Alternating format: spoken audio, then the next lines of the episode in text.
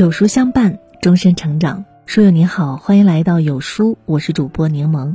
今天的文章，我们一起来听：最狂奔驰车主的贫穷羞辱，惹上亿网友群嘲。真正高层次的人，不是有房有车，而是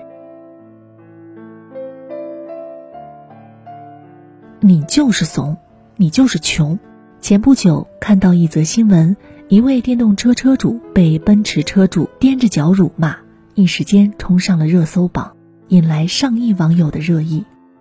事情的经过着实令人震惊。江苏扬州的一个十字路口，一辆电动车与奔驰车发生了剐蹭，本来就是一件很小的交通事故，下车拍照定责，交给交警处理就好。但是奔驰车主的表现让大家透着屏幕。都觉得他素质低下，在电动车主连声道歉说对不起之后，奔驰车主依然得理不饶人，反复的羞辱对方就是穷就是怂。不少网友看到这一幕，纷纷表示：人家穷也没吃你一粒米，没喝你一滴水，哪来的优越感呢？突然就明白了阿德勒说过的一句话：凡有些成就的人。都在追求属于自己独有的那种优越感。盲目的自高自大，并不能彰显一个人的成功，只会让他人觉得你层次很低。真正高层次的人，早就收起了自己的优越感。一，爱秀优越感是认知低下的表现。电影《绿皮书》中有句经典的台词：“优越感只是一种心态。”并不代表你真的比别人好。当一个人试图通过炫耀来获得他人尊重时，那这种优越感也会将你一步步推向不可测的深渊。老舍先生在《阳光》这部小说中塑造的女主人公便是如此：出生富贵家庭，从不发愁吃穿，优渥的生活条件，全家人宠着；就读的贵族学校，仆人千呼后拥。还自比是会发光发亮的小太阳，在学校，她着装是全校最漂亮的，学习用品是全校最好的。她喜欢谁就会施舍给谁一件东西，她心情不好就随意的毁掉手里的物件。进入了高年级，她把所有的精力都用在了穿着打扮上，对学习一点都不上心。即便如此，她依然能够得最高分，因为家里有仆人替她去完成。面对很多男同学的追求，他总是跃跃欲试，但是从来不会付出真心。他十分享受这个过程，这让他觉得有人追求自己是一种魅力的印证。即便多年之后，她的丈夫作为合适的人选，给了她体面和富裕的生活，但是婚后她依然外出与异性保持暧昧，不断的向他人展示自己。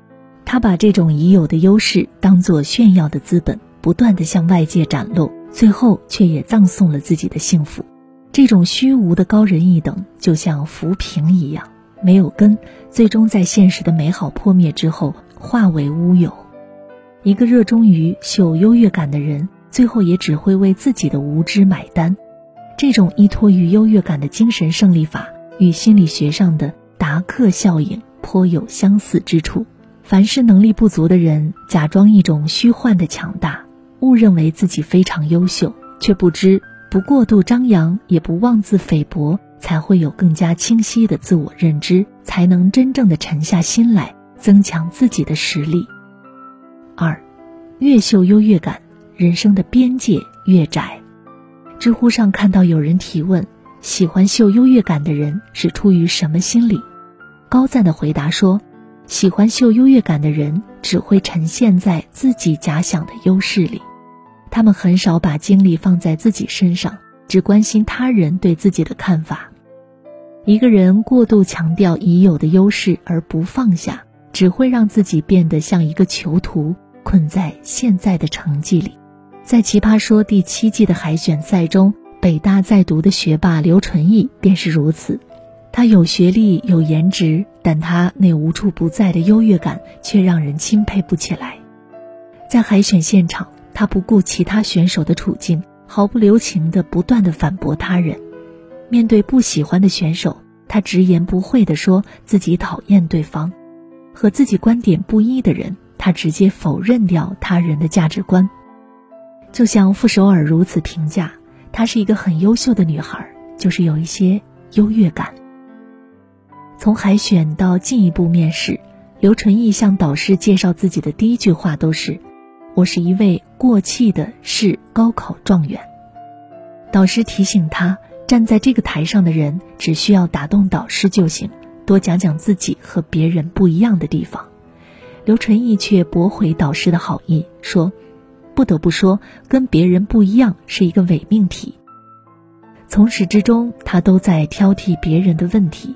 而不是回答别人的问题。马东评价他是一个杠精，另一位嘉宾认为他根本不想听别人说。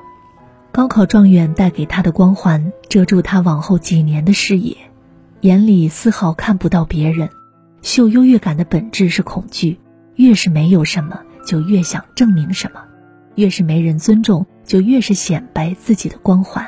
然而，放低姿态，你的优秀。才是锦上添花，这让我想起年少成名的世界冠军郭跃，光环无数，有很多令人艳羡的名誉，但是他为人却很谦卑，对自我定位和身上的不足之处非常的清晰。曾经在一次记者采访中，他这样说：“我的水平我自己知道，队里根本轮不到我，多找找缺点比什么都好。即便他曾经被教练骂没文化，他也虚心接受。”不曾因为手里的荣誉而居功自傲，相反，在自己二十六岁退役之后，低调的考上了清华大学，完成了从奥运冠军到清华硕士的完美身份转变。一个人之所以被人喜欢和尊重，往往在于他的人格魅力中透露着谦虚和容纳万物的胸怀。不炫耀自己优越感的人，才有更宽阔的知识。和长远的思维，思考下一步的路，人生才有接下来的花团锦簇。三，真正高层次的人都收起了优越感。卡耐基曾说：“真正的智者是懂得收敛自己的光芒，避免刺伤别人和树敌。”高层次的人不需要制造优越感来彰显自己的价值，真正的优秀来自于内心的丰盈，让他人感到舒适。现代思想家胡适早年在北大任教的时候，约一位学生第二天上午七点谈问题，学生当时误听成了下午七点。次日下午，学生到胡适家没有看到人，便和看门的人吵了起来。争执中，胡适及时赶到，语气平和地向学生解释：“我早上等你不来，猜你是听错了，所以下午特地赶回来等你。”胡适身为师长，并没有因为自己的身份而在他人面前表现出一副高高在上的样子，因此他才得以被学生拥戴。诚如作家雨果说过这样一句话：“当一个人是一个真正的人时，他就应当与大言不惭和娇柔造作之间保持等距离，既不夸夸其谈，也不扭捏取宠，炫耀优越感。”并不能让你变得卓越，放低姿态才会让你赢得他人高看。真正高层次的人都戒掉了优越感，贵而不显，华而不炫。他们不会抬高自己，贬低他人来彰显身份，而是放眼他人的长处，体谅他人的难处。越是低调，越能赢得他人尊重；越是优秀，也越懂得不随意秀优越感，是一个人。最基本的素养。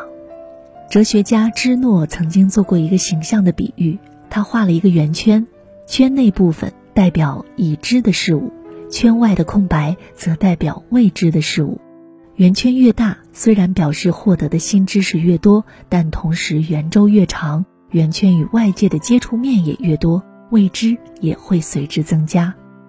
虚假的优越感。并不能让你对这个世界的感知有所增加，相反，还会牵制一个人的成长。主持人孟非说：“所有的优越感都不是来自容貌、身材、知识、家族、财富、地位、成就和权利，它只来自于缺见识和缺悲悯。一个人越炫耀，越被人看作无知。以优越感自居的人。”终会在傲慢中丢失自我，被周围人鄙夷。高层次的人懂得敛锋藏拙，水低为海，人低为王。点亮再看，愿你始终是一个内心丰盈、处事低调的人。往后不炫耀，余生皆欢喜，与朋友们共勉。